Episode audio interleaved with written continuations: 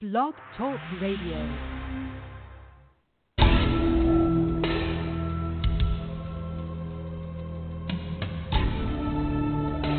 You are now listening to True Murder, the most shocking killers in true crime history, and the authors that have written about them Gacy, Bundy, Dahmer, The Night Stalker, BTK. Every week, another fascinating author talking about the most shocking and infamous killers in true crime history. True Murder, with your host, journalist and author, Dan Zupansky.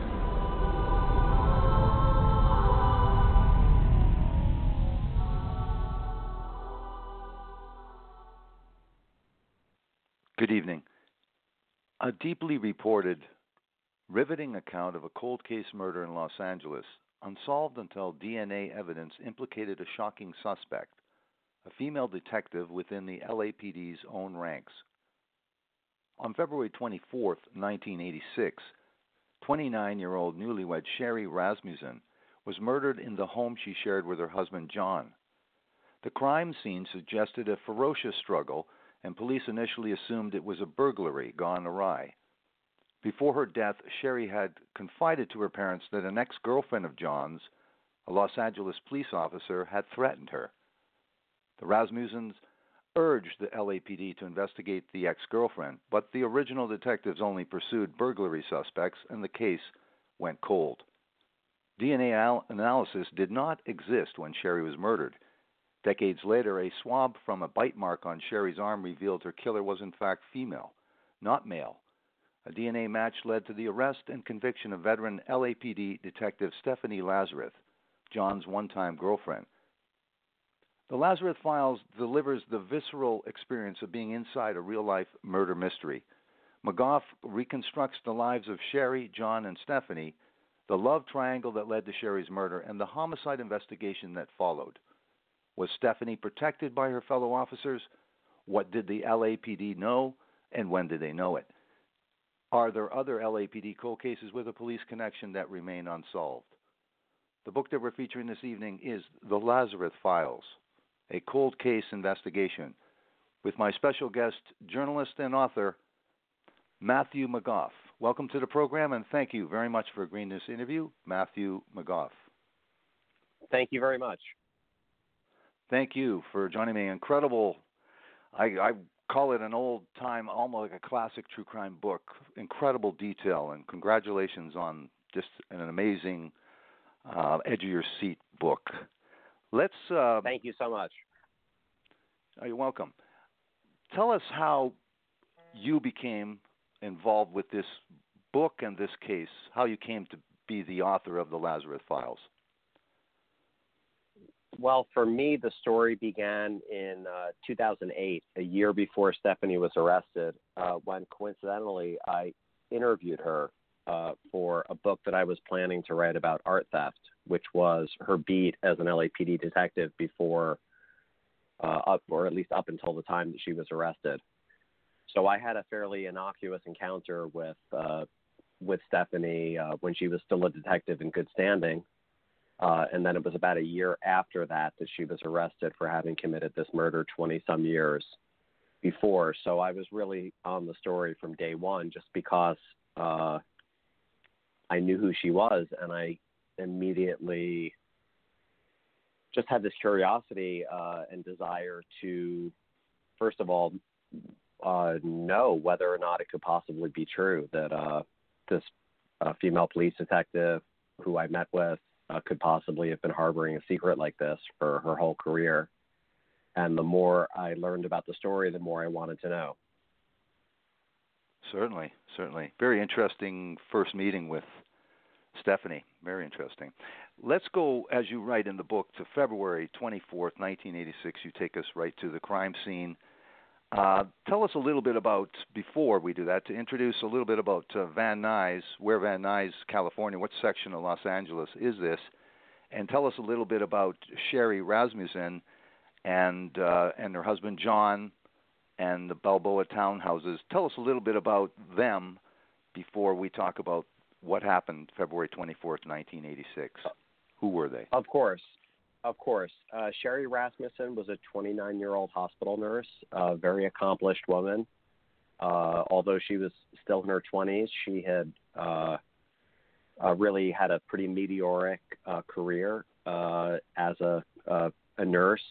Worked at UCLA Medical Center and then Glendale Adventist Medical Center and was running their um, critical care operations, which would include like intensive care unit, and she had a specialty in cardiac medicine. She was really quite extraordinary. Uh, skipped multiple grades when she was uh, a young woman. Graduated from college. I, I think began college at age 16.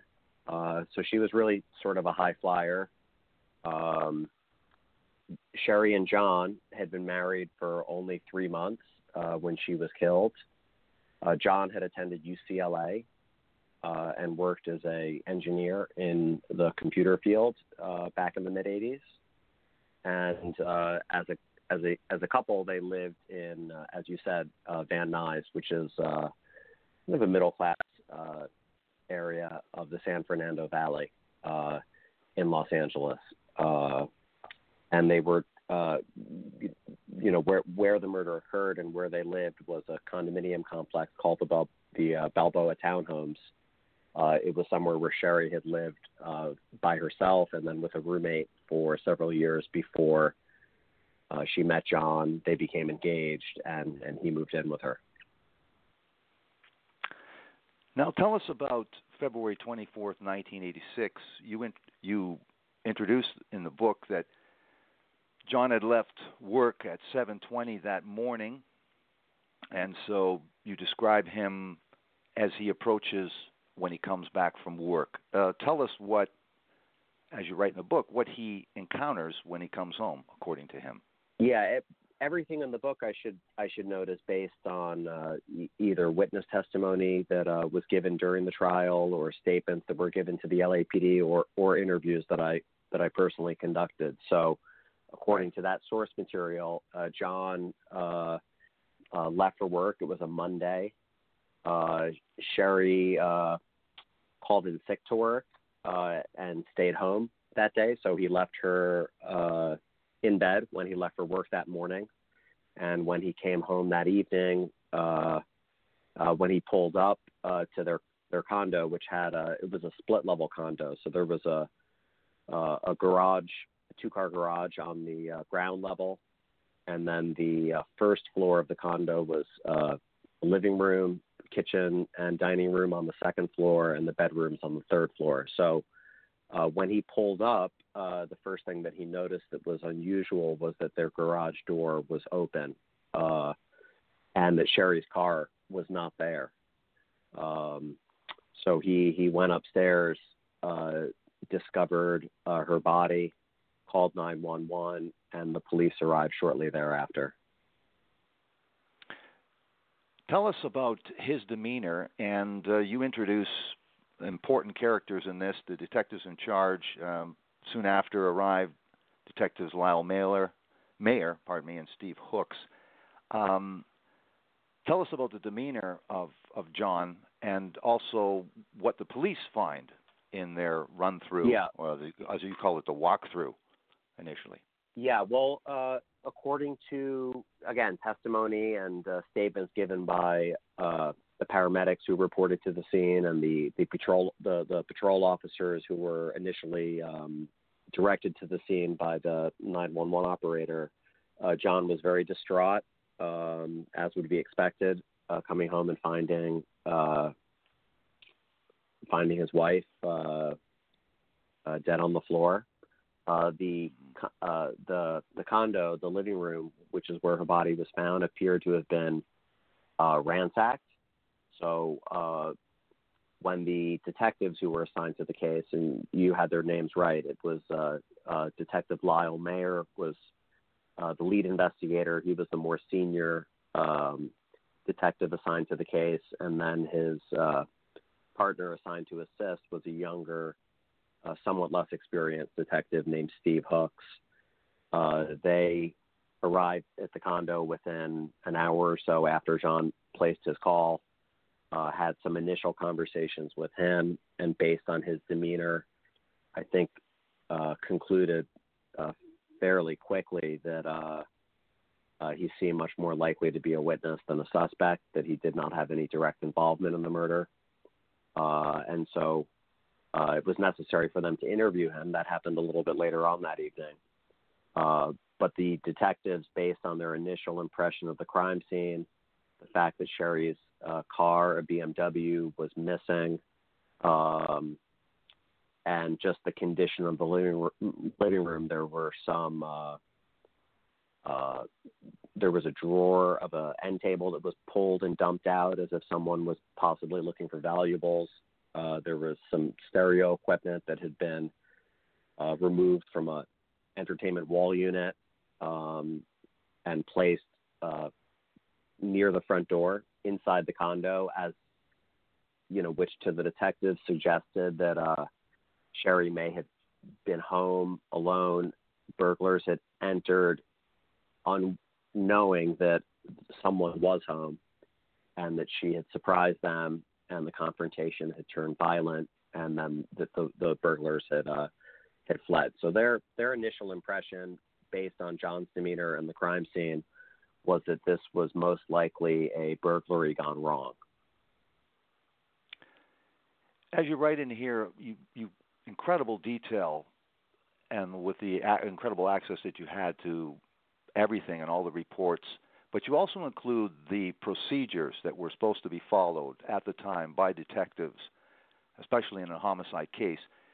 And you talk about some of the things that uh, were done and were not done. Um, tell us, as you do, about because they thought initially that this was a burglary. How did the detectives conduct the the interview with John, and how did they conduct the rest of the initially that their investigation? How did they proceed based on that? Yeah, that well, you, feel free to interrupt me because we're talking about a 30-year investigation. So we'll, we'll just go a little bit chronologically. At, at the beginning, uh, you know, obviously homicide is the most serious uh, crime that exists, and uh, uh, you know, the LAPD has a lot of policies and procedures that have developed over the years, sort of best practices that uh, detectives are are supposed to follow. And and there were several things that the uh, detectives uh, did in 1986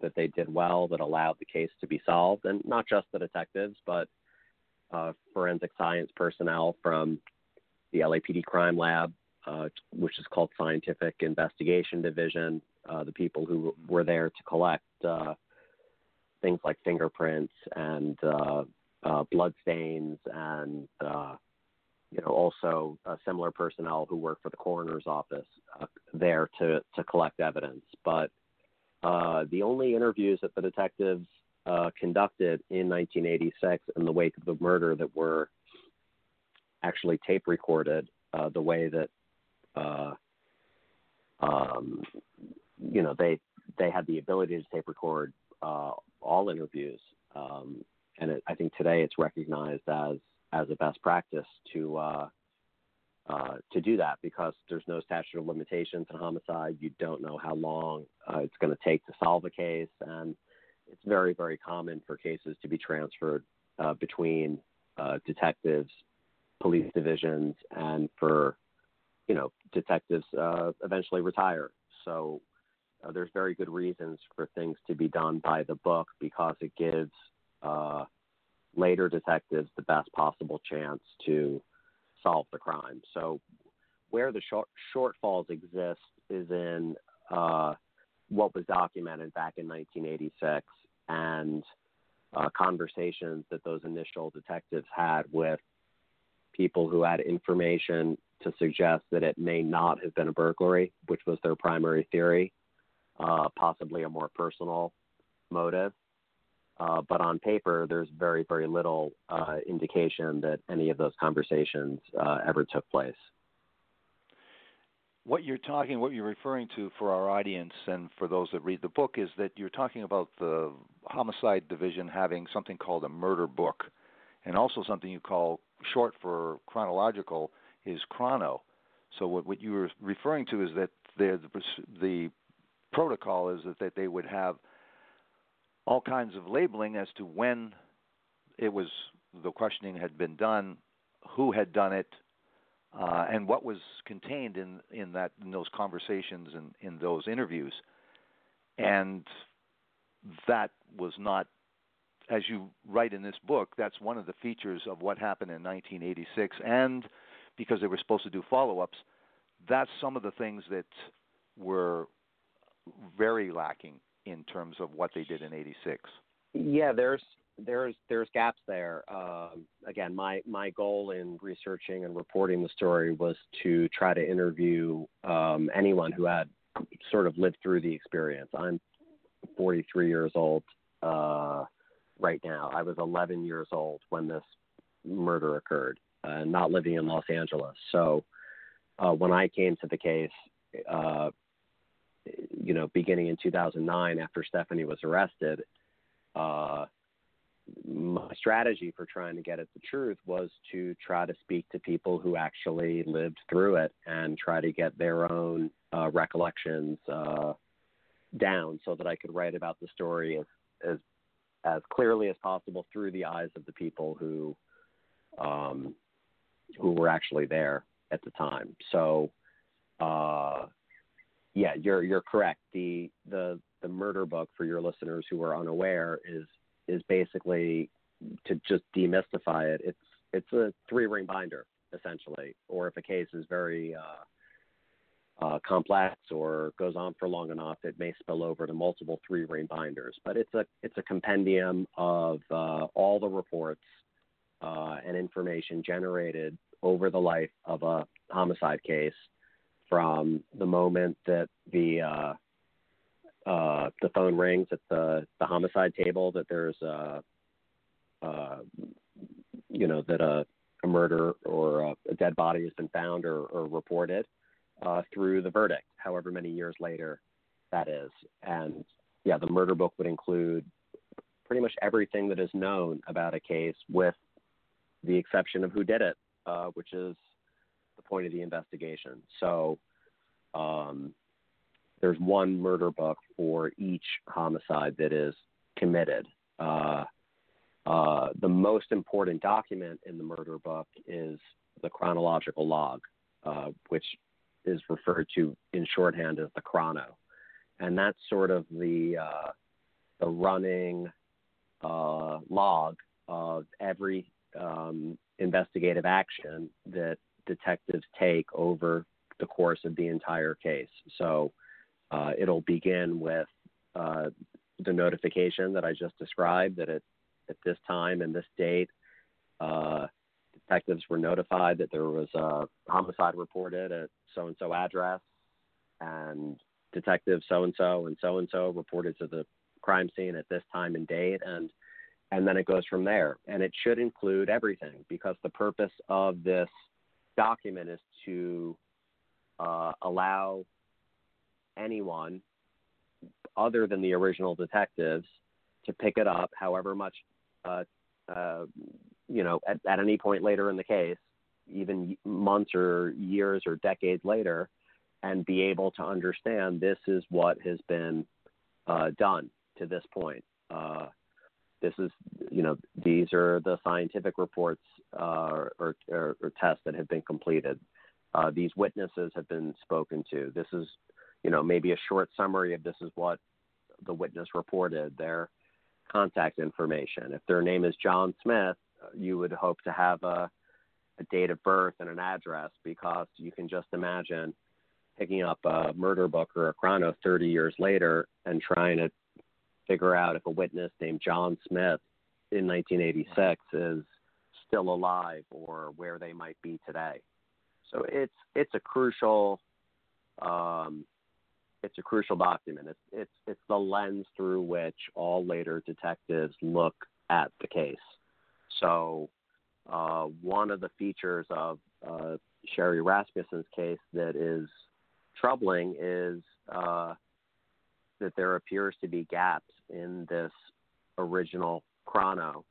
Uh, I interviewed several people who um, were adamant that they had had conversations with the detectives back then, and there's no record in uh, in the chrono or in the murder book that those conversations took place. Let's get back to the investigation that is just hours old. Um, and you introduce, again, very important characters in this Sherri Rasmussen's father, Nels, and the mother, Loretta, and the sister, Connie. And uh, Sherri is killed, but they are not notified by John for many, many hours later. In fact, they're not notified by anyone except uh, John's father, Richard. What did the police, when we talk about uh, the police and the police response, uh, normally the husband becomes, for lack of any other suspects, becomes a suspect and they do question him uh, despite th- that person might be grieving let's talk about the the questioning, the interview with him, and also the polygraph test that he was uh, asked to, to take.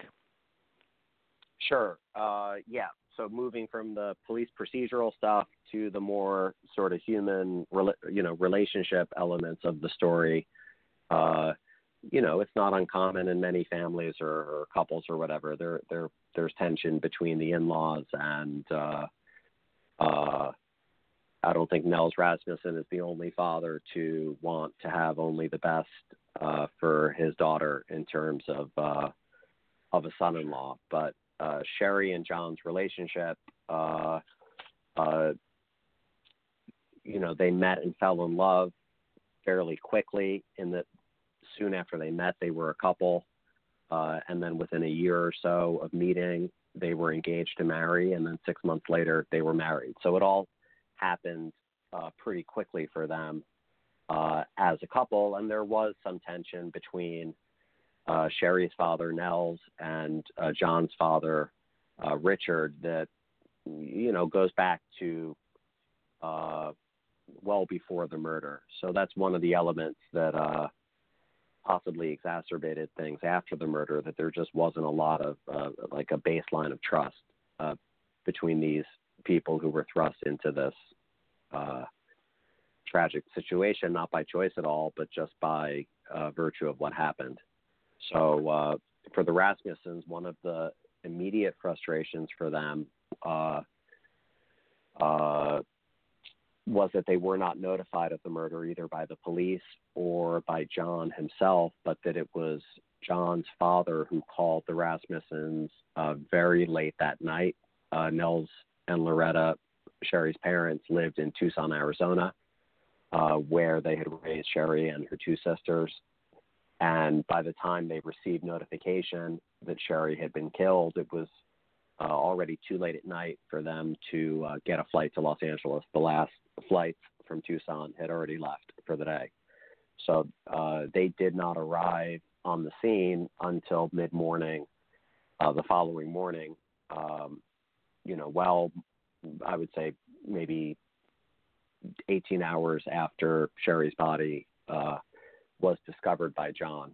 And uh, that becomes significant because, as I described a little bit earlier, the detectives really uh, sort of made up their minds uh, almost on the night of the murder based on their initial impressions of John and the crime scene that this is what had occurred, that it, it, Sherri had been, interrupted a burglary, struggled with the burglar, things had escalated, and that it had ended in, in, in her murder before the burglars fled. So uh, uh, when the Rasmussens arrived the next day, uh, they had information from Sherri uh, over the previous several months, going back you know six to nine months before her murder, she had been reporting to uh, her parents a series of troubling encounters and incidents with an ex girlfriend of John, uh, who was a Los Angeles police officer. And Sherri was a fairly private person.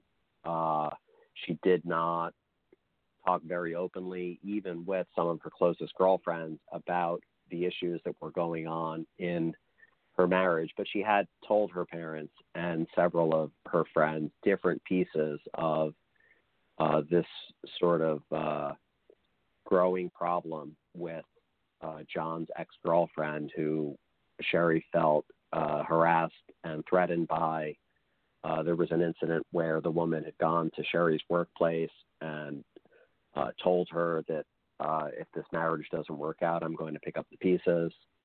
And a couple of times, Sherri had told her parents that the girlfriend had, or ex girlfriend, had come to their condo uninvited.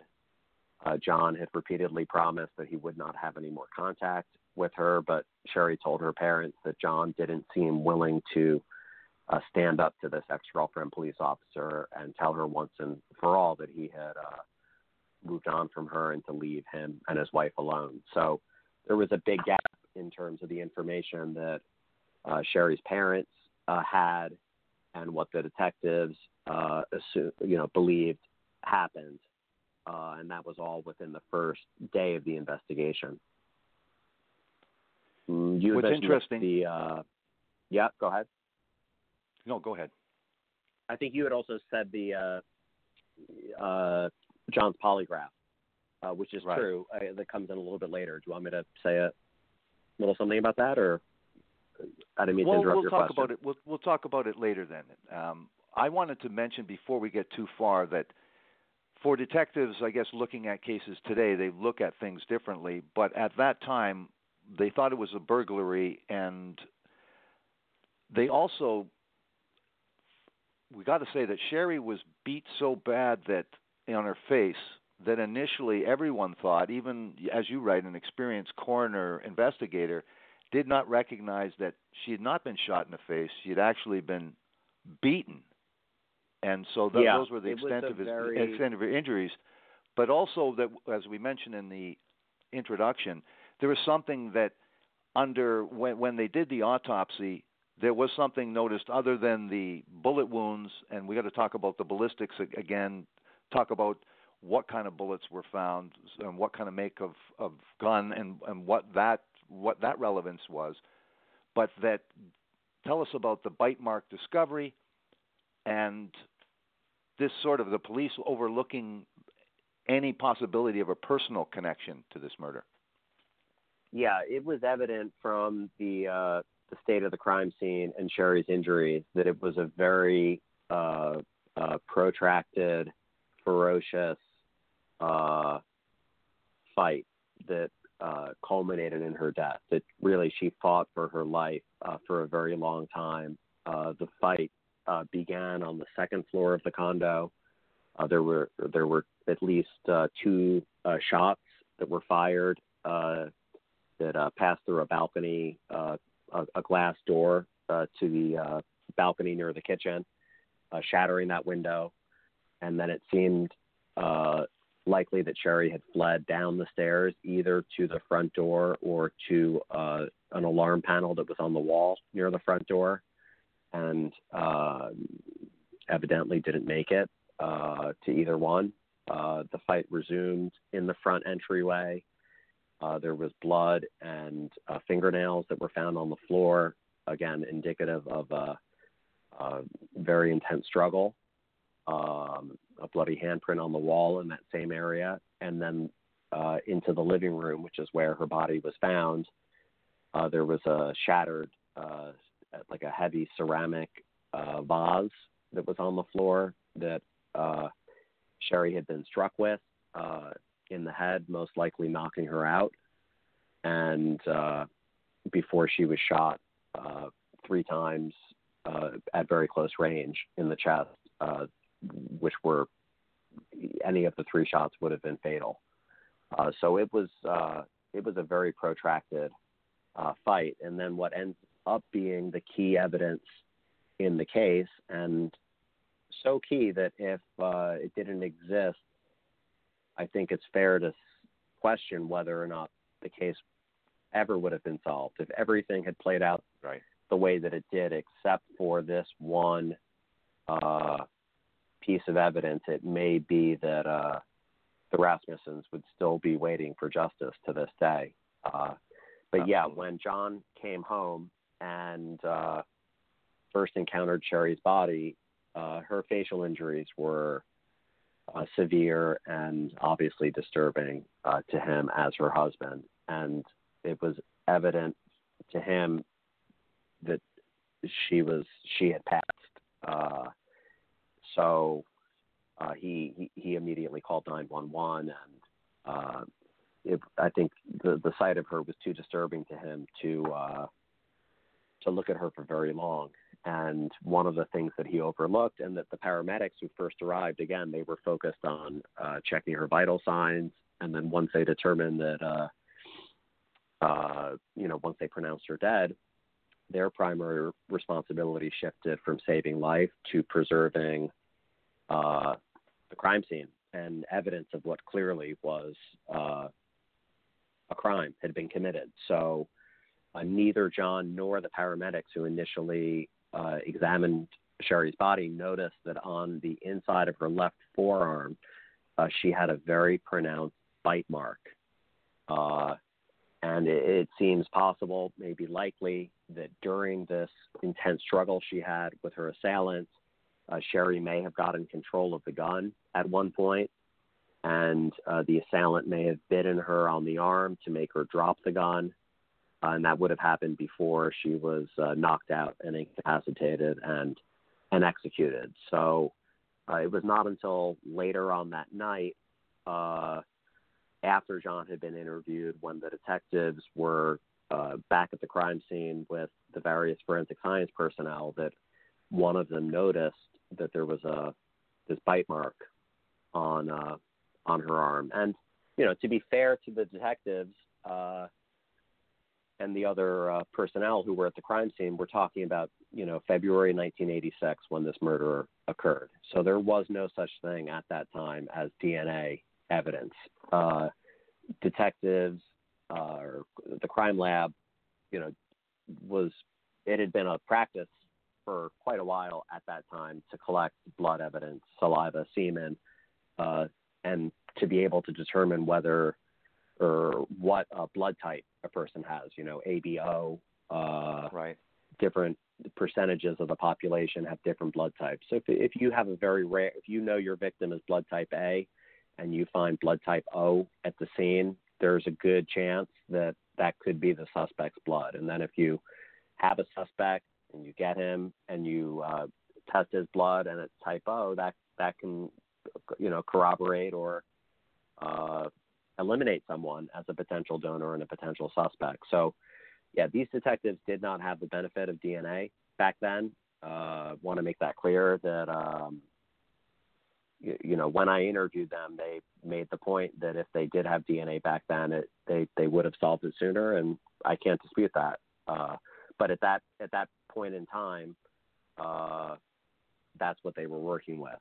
Uh, so it was later that night that the the bite mark uh, uh, wound on her arm was uh, swabbed by a coroner's criminalist, uh, forensic uh, technician, and uh, eventually uh, it was stored as evidence in, in a freezer in the basement of the morgue uh, downtown LA, and uh, stayed there for the better part of two decades uh, while science uh, slowly caught up to it. When we're talking about solving a case, let's talk about the questioning of John. Despite the polygraph, as you write, that they said he was too emotional. He starts sobbing. Uh, you question some of the questions that he was asked in that polygraph. Uh, then they th- they said they made a note that maybe he could do a, a polygraph later, but then there was another note and a follow up that said no, they weren't going to do that. But I want to just get to the, the the basic question. When they asked if there was any reason for this, could he think of anyone that might want to do harm to his wife? Did he have any ex girlfriends? She have any girl boyfriends in the class?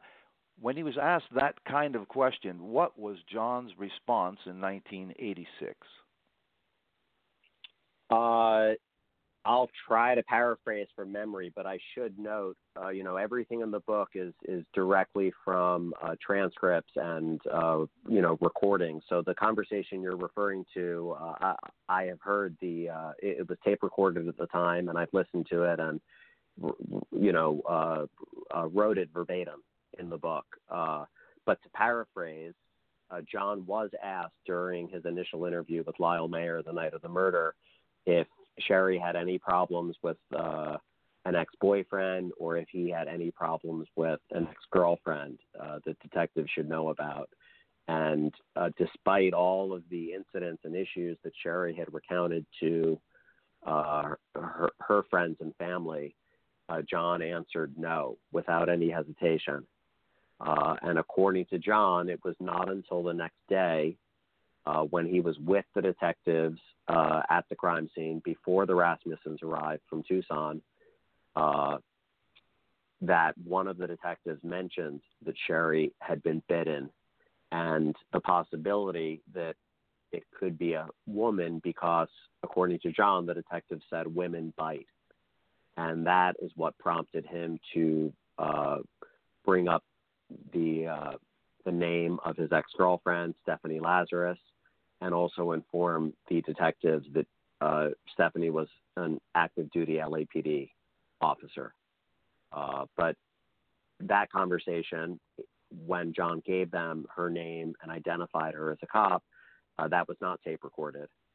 Um, so again, it was uh, it was a challenge uh, and sort of a puzzle how I could piece together what happened to the best of my ability, even though uh, some of the documentation was was was lacking. So uh, even with John's polygraph, uh, uh, the Rasmussens told me that they recall hearing about John uh, failing a polygraph exam the week immediately after Sherri's murder.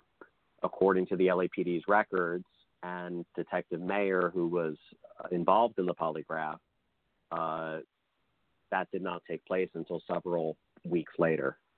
Um, so it seems that John was not asked any questions during the polygraph about Stephanie Lazarus, his relationship with her, any contacts that she had with uh, Sherri prior to the murder, um, and all that's documented in the uh, detectives' uh, notes and reports is that John was unable to complete the polygraph because, as you said, uh, he was too emotional. Um, why John was too emotional, uh, whether they drew any conclusions from that, uh, why they decided uh, not to give it another try after he calmed down. Uh, there's not really easy answers to those questions because what I included in the book is sort of the limit of the information that was documented by detectives at that time, and it's very hard in 2019 to uh, go back and say conclusively this is exactly what happened in uh, February 1986, more than more than 30 years ago. Right. Let's use this as an opportunity to stop for a second to talk about our sponsor, FabFitFun. The 2019 FabFitFun Post Spring Editor's Box is on sale now. Treat yourself with items in it such as the Murad Renewing Eye Cream and Diff Crew sunglasses. Do you love discovering new products? Are you a beauty and fashion maven constantly on the hunt for the next best thing? Ever read about or spot something online that you've always wanted to try but never have? Then you must try FabFitFun. FabFitFun allows women everywhere to discover new products as well as including rave review, must have brands that you know and love. Forget flowers. FabFitFun is all you need to make this Mother's Day magical. A gift that your mom is guaranteed to love. Lisa, my wife, is always looking forward to her next FabFitFun box. She's always impressed, she's always surprised, and she's always very pleased with everything that she gets, all the special gifts that she gets and experiences in each box. These are full size products, no samples of anything, and the 2019 post spring bo- editor's box total retail value equals 238 to 340 dollars. It's great for discovering new brands and products. What a better way to shop! Talked about the the gift that she got was an opal rose necklace from Etika, and also a summer and rose trinket dish, great for jewelry. Sign up for FabFitFun today. These bo- uh, boxes always sell out my use my code murder to get $10 off your first box. Go to fabfitfun.com to sign up and start getting the box for a life well lived. Use promo code murder to get $10 off your first box. That's over $200 for only $39.99. Go to fabfitfun.com and use my code MURDER to get $10 off your first FabFitFun box. Now, Matthew, we, we spoke about the murder book and the investigation with Lyle Mayer and his idea and other officers in homicide and LAPD that this was a burglary gone mad, uh, gone bad, I should say. And this case, needless to say, we have to say, goes cold, uh, despite uh, everyone's suspicion that John may have known more. That's what Nels, uh, Sherri's father, felt that John knew something, knew more, and that Stephanie Lazarus was a good suspect, and Nels and Loretta and their family did not want to give up. And you also introduced some other characters that were friends of Sherri's that were never interviewed in 1986. Uh, tell us how this case proceeds despite it going cold. What happens to renew this case and when? Yeah, so uh, like you said, the Rasmussens uh, did what they could at the time. Uh, uh, many, many conversations, follow up calls, uh, meetings with the detectives, uh, letters that they sent to the LAPD's chief of police, Daryl Gates, to the media, you know, getting a, a $10,000 reward for information together. nothing that they did um, served to advance the investigation. So uh, within a few years, uh, most acti- most investigative activity on Sherri's case had had ceased, and it was not until uh, you know more than 20 years later, in 2008-2009 uh, timeframe, uh, that the case lands back at the Van Nuys division and is reopened by a uh, detective uh, whose name is Jim Nuttall, uh, who has no idea what he's getting into when he uh, opens up this uh, old murder book and notices that there is a DNA report from a few years earlier indicating that the person who bit Sherri Rasmussen in 1986 is female. That's all that he knows from the DNA report when he opens it. But it was enough to uh, catch his eye and make him sit up straight in his chair because, uh, first of all, very, very few um, homicides are committed by women as opposed to men.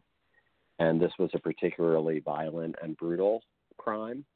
And everything uh, in the chrono and the murder book uh, to that point, uh, apart from the DNA report, uh, indicated that the the prime suspects and the only suspects in this murder uh, were these uh, male uh, burglary suspects who were never uh, identified or, or arrested.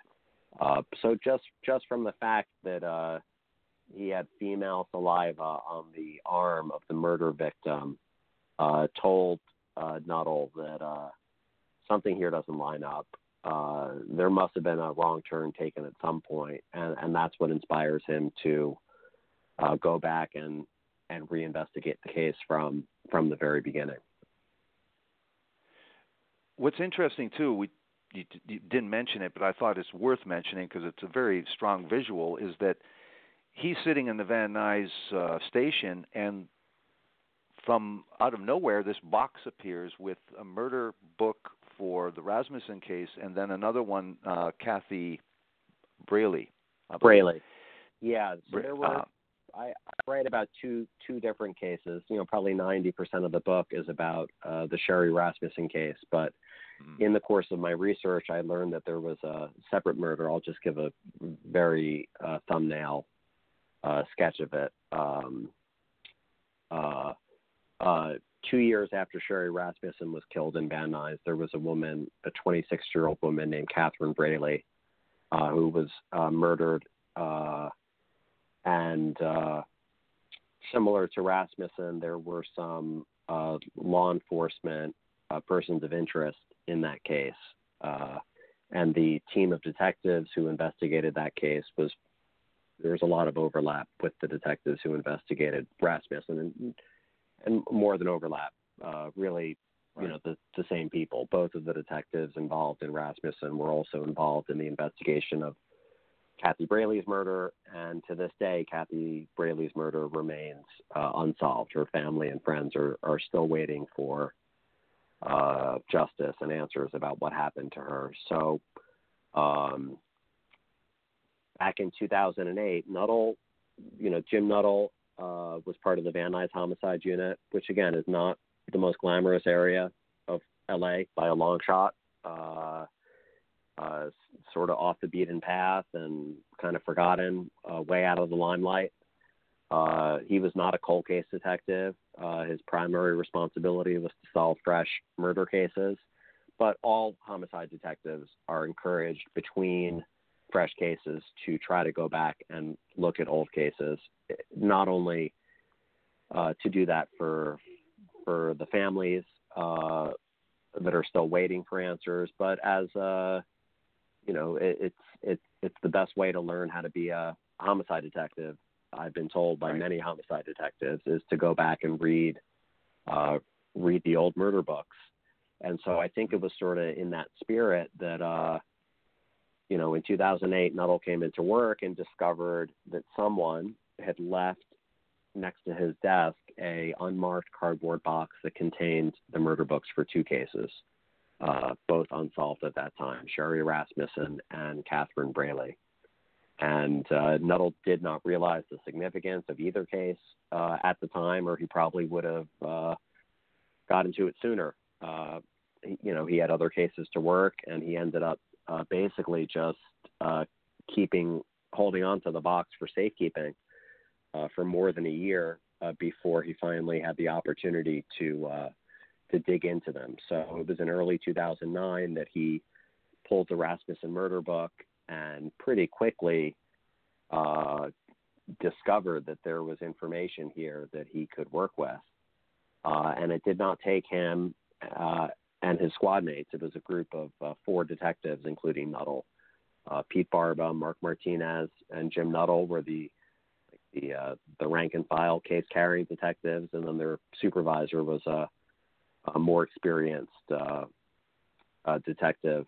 Uh, the homicide coordinator is, is is the is the name of the position. Uh, his name was Rob Bubb, but it was just these four detectives who uh, were working together when Nuttall uh, reopened the case, saw the female DNA report, and then within not very long, you know, uh, matter of days, maybe a week or two tops, uh, you know, they had developed a list of five different women in Sherri's life who may have had, uh, you know, either the motive or the opportunity to harm her. Um, and they're feeling pretty much right away based on the crime scene photos, uh, the violence Sherri was subjected to, uh, that this was not a, a burglary at all, that the crime scene had been staged to look like a burglary, but that the motive uh, was far more likely to be uh, personal. You write about a, a particularly heroic and dedicated person in law enforcement or outside of law enforcement, involved with law enforcement, named Jennifer Francis. And Jennifer Francis speaks with Nuttall, but Jennifer Francis and this and her connection to this case and the DNA happens before this. Tell us this remarkable person, Jennifer Francis, and her story. Yeah, Jennifer Francis is is you know there's there's there's not too many heroes in this story uh, over 30 years, but uh, she is certainly one of them. Uh, she's a civilian crime lab analyst for the LAPD. She continues to work there to this day. Uh, back in around 2003, so five years before this box arrived in Van Nuys and Nuttall took possession of the murder book, uh, Francis was assigned uh, the task of testing evidence in Sherri Rasmussen's murder. Uh, the LAPD had formed a, a cold case homicide unit in 2001 uh, where they basically screened thousands of unsolved murders dating as far back as the 1960s.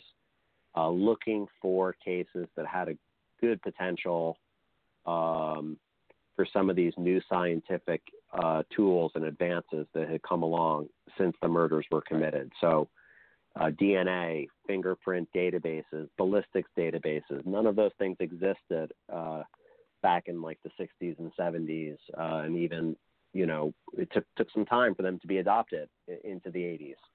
So uh, she received this case not really knowing very much about it. Uh, I'm skipping over some stuff that's in the book, but uh, don't want to spoil everything. But uh, Francis obtains uh, uh, several evidence samples, and when she tests them, uh, she expects that she's going to find blood uh, from the suspect, but all of the DNA results match Sherri's own DNA. Uh, so all of the blood that was found and collected at the crime scene in 1986 turns out to have been uh, the victim's blood, no blood from a suspect. So in reviewing the, uh, the case file, Francis notices a reference to this bite mark swab that was taken in 1986. And even though she's not a detective, she's a crime lab analyst and a civilian, she is able to put two and two together and realizes, well, uh, people don't bite themselves. And so if I can get that bite mark swab, that is going to give me a good chance of getting the suspect's DNA rather than the victim's DNA. So it was really just her tenacity, dedication, thinking outside the box, not giving up on this case that she easily could have just uh, set aside because there were other cases waiting for her attention. But uh, she ultimately sets in motion the events that um, lead to this bite mark swab being unearthed from uh, the freezer where where it had been for more than 20 years. Uh, she tests it, and uh, she's the one who was the first to know that the person who bit uh, Sherri Rasmussen was a woman. Uh, so she had her own suspicions based on that that the motive uh, may have been personal um, for reasons that are still a little bit uh, murky that I hope I'll be able to um, nail down one day. Uh, she reported that information to the cold case detective who was assigned to investigate, and uh, uh, but the case was not uh, pursued. No specific female suspects were pursued uh, at that time.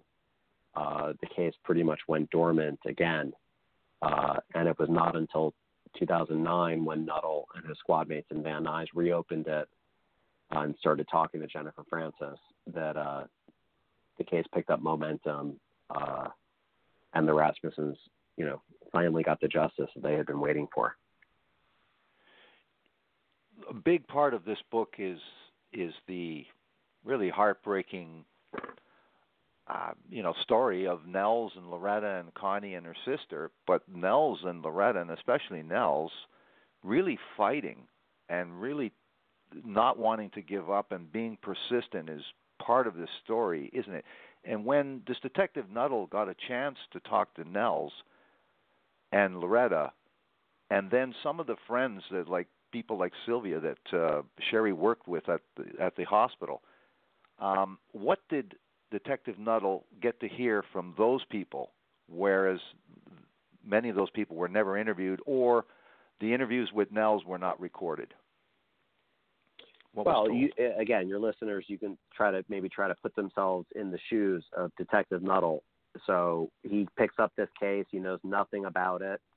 Uh, he sees this DNA report. It strikes him immediately that it's very unusual that it would be a, a, a woman uh, DNA, female DNA donor as a suspect. Uh, when he speaks to John uh, and asks him, if, were there any women who uh, may have wished to harm Sherri before she was killed, he immediately brings up the name of Stephanie Lazarus, describes her as an LAPD officer, and tells Nuttall that uh, he informed detectives of her in 1986. Uh, Nuttall has all the records in front of him, and there's no record of that. Uh, then, you know, some days or weeks later, as the investigation proceeds, uh, he has his first conversation with Nels Rasmussen and poses a similar question to him. And Sherri's father says, "I know who killed my daughter. It he does. You know the the the rat. One of the issues is that the Rasmussens never had Stephanie's name. Uh, they knew that uh, there was an ex-girlfriend of John's who was an LAPD officer, and they tried to get John to tell them her name uh, but they never got that information in, in 86. So they did not have that piece of uh, information about her. But uh, Nels couldn't have been clearer in that initial interview in 2009 that uh, uh, he had a pretty good idea who may have killed Sherri. And he was not surprised to uh, learn that there was female uh, DNA uh, on her body. What was new, I think, for the Rasmussens and emotional about that moment was that they finally had someone who was listening uh, yeah.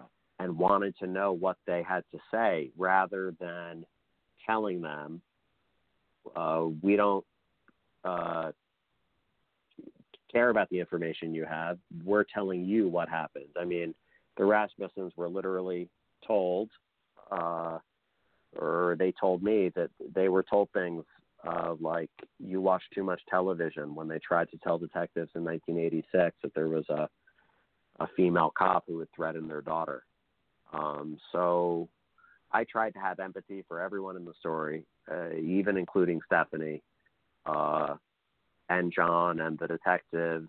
Uh, but yeah, the the what what Nels and Loretta Rasmussen have been through over the last 30 years is incredibly tragic, and it's all the more tragic that uh, you know the, the the there's never been any sort of accountability. Um, uh, you know, all the information that they've gotten, uh, they they had to fight for. Um, and so, for me, one of the big reasons to write this book uh, is to is to you know try to give them answers. Obviously, not just them. Uh, I live in LA. I want the LAPD to, you know, it, it has a proud, very complicated history as a police department. I want a great police department in my city. Um, and so I think when you have a failure like this, uh, uh, failing to identify and apprehend a, a, a murderer in your own ranks for more than 20 years, it's really imperative to try to look back and say, well, what what really went wrong here? What could be done better? You have to you have to take some some lessons from it, or else what's to say it's not going to happen again?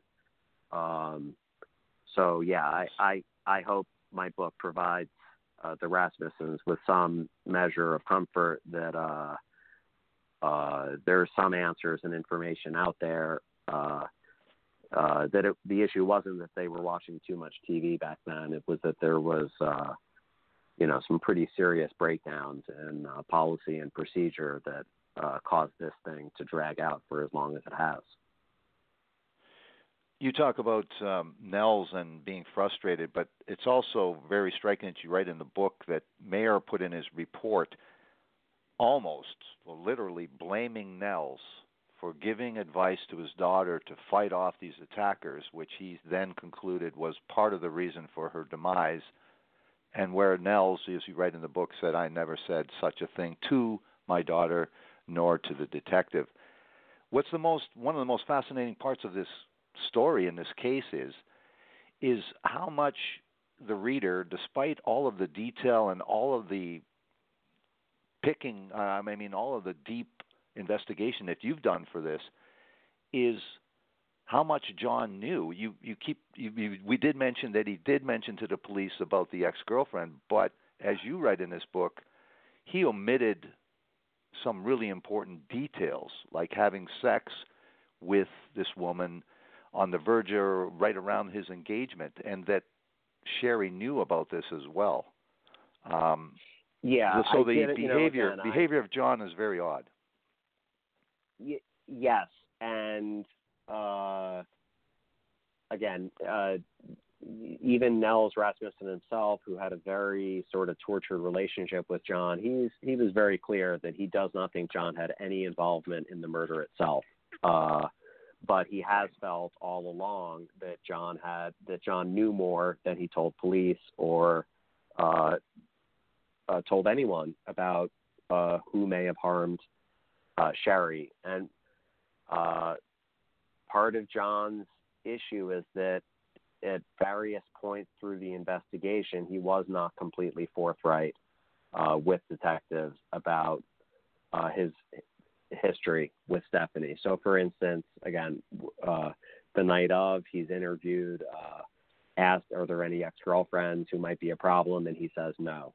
And the next day, uh, he does bring up Stephanie's name and that she's a police officer, but minimizes the relationship. When I interviewed Lyle Mayer, he was very adamant that John described her to, to him as an acquaintance, not an ex girlfriend. Uh, uh, Lyle told me that if John had been honest with him about the extent of the relationship, or if he knew any of these about any of these incidents that Sherri uh, reported to uh, her family, that things would have gone a different way. And again, how can anyone? We're talking alternative history here, like how things may have played out uh, differently. I didn't want to go too down you know, I, I, I didn't want to go down that rabbit hole uh, mm-hmm. because mm-hmm. who can say, you know, uh, yeah. uh, things unfolded the way they did. What I tried to do to the best of my ability was uh, stick to either what was documented on paper or what people directly told me or what they testified to under oath. And yeah, there's things that just don't add up. So the Rasmussens were adamant that they uh, brought up the ex girlfriend uh, not just once, but pretty much every time they had contact with the detectives in 1986. Uh, Lyle Mayer, when I interviewed him, was equally adamant that the Rasmussens never mentioned her, not once. Uh, so both of those things cannot be true. And again, uh, it's very hard 30 years after the fact to settle that uh, conclusively. How can I possibly do that? I feel like the best that I can do is present the information as objectively as I can and let the readers draw their own conclusions about who, uh, you know, uh, who has more credibility, who may be telling the truth, uh, what what really happened. Mm-hmm. We don't have time, and we don't want to give too much away, more than we already have. But needless to say, she was arrested, and and your book chronicles that incredible uh, pursuit to be able to do that as well. Once uh, Jennifer Francis uh, makes that profile, that DNA profile.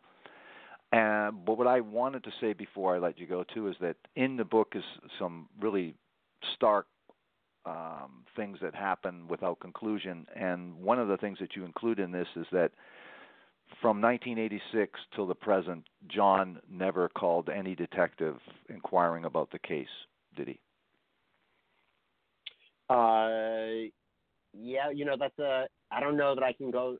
I mean, that's a that's a sort of a blanket statement. I think there he had some contact with the detectives, whether John initiated them or they initiated them. You you may be right that he uh, you know, he may not have initiated uh, contacts himself. Certainly in 2009, it's Nuttall uh, who's calling him, and over the years, it's the Rasmussens who are uh, going to the LAPD, asking for updates, desperate to keep this thing from slipping into oblivion completely. I think John uh, pretty much uh, decided to move on with his life to the best of his ability. He eventually uh, had another marriage and children in that marriage. And so, yeah, the, all the pushing, uh, pretty much from 1986 until the time that the case is reopened in 2009, is coming from Sherri's uh, family, uh, not from John. Right. I want to thank you very much, Matthew, for coming on and talking about the Lazarus Files, uh, a cold case investigation. It's a fascinating book, and uh, uh, thank you very much for this interview. For those that might want to take a look at um, this book, uh, do you have a website or a Facebook page for this? Can you tell us about that? Uh, yeah. Uh, I'm on Twitter uh, more than Facebook. My Twitter handle is mttmcg, but the website I'd encourage people to check out is thelazarusfiles.com, uh, which is you know the same uh, as my author website. There's a lot more information uh, about the case, other things that I've written about the case, and the history of the LAPD cold case unit. Uh, and again, what I want to stress to your listeners is this is an ongoing story, and uh, I intend to continue reporting it. So hopefully, I'll get an opportunity to fill in some of the questions that remain unanswered in the book. And if you uh, uh, check out my website, MatthewMcGough.com or thelazarusfiles.com, which is basically the same website, uh, they'll both get you to, to the same information. Uh, um, I hope to uh, you know, uh, st- stay on the story and, and bring more to light. Well, I want to commend you for this remarkable book, The Lazarus Files, a cold case investigation, and uh, thank you very much for this in- interview, Matthew McGough. Thank you very much. My pleasure. I really evening. enjoyed it. Thank you. Thank you for the sharp questions. Thank you. Thank you. Good night. Good night.